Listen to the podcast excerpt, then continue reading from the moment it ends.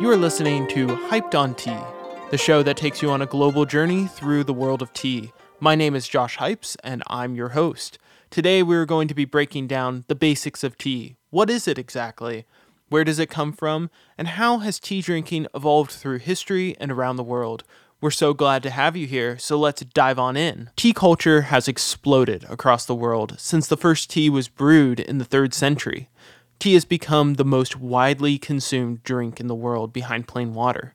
You can't go to London or Paris without going to a traditional tea house. It would be a crime to skip out on Turkish tea in Istanbul. And then there's Africa.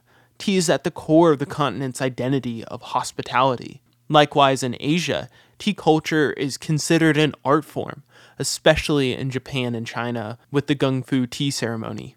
Let's begin with the basics. Tea is any drink that involves hot water being poured over either fresh or dried leaves from a tea tree.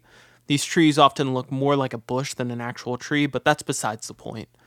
Tea trees are normally grown in southwestern China, Burma, India, Africa, and South America, but also many other places around the world. Because tea is so widely produced, this has allowed different types of tea to emerge.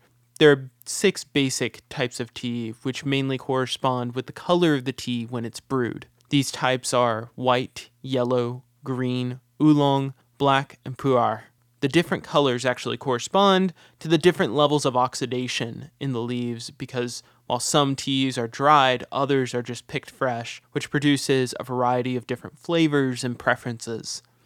Often, white, green, and yellow teas balance a more delicate floral and grassy flavor, which requires them to be steeped in cooler water compared to, let's say, a black tea. This will help avoid burning the tea and making it very bitter. Meanwhile, an oolong tea has a more woody and smoky flavor that is very robust. When brewed correctly, oolong teas often have a beautiful orange appearance. Your traditional black tea, on the other hand, is bitter and stringent, yet it will also have this delectable sweetness and warmth that comes with it. While normally black teas have a reddish appearance in their purest form from China, what we in the West normally consider black tea is usually an English blend of either Earl Grey or Irish breakfast, which will often have a more greenish hue, giving the tea its characteristically blackish color.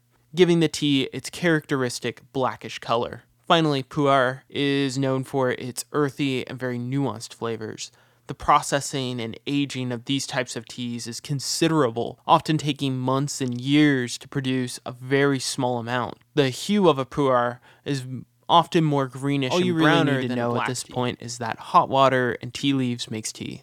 Oftentimes, modern teas, such as those in America, will try to put some new spin on tea by adding fruits, nuts, herbs, or another additive to change the flavor, usually to add sweetness to make it more palpable to a Western market. But generally speaking, these types of innovations are happening all over the world. For instance, the explosion of bubble tea in Hong Kong. While tea around the world is innovating, all throughout history, we see the impact tea has made on human civilization. Tea has undoubtedly played an outsized role in international politics and trade as a luxury good. Often, tea was the source of division and competition between nations, sparking wars and revolutions. But at its core, there's something soothing about this fickle beverage. For centuries, scholars and doctors believed tea had healing and medicinal properties, often being prescribed to the sick and elderly. Today, with modern science, we can see some of the health benefits tea has to offer and how it's critical for a swift recovery with a cold. But we'll get to all that later. For now, thank you. This was the first episode of Hyped on Tea, and I hope you're hooked to learn more about tea.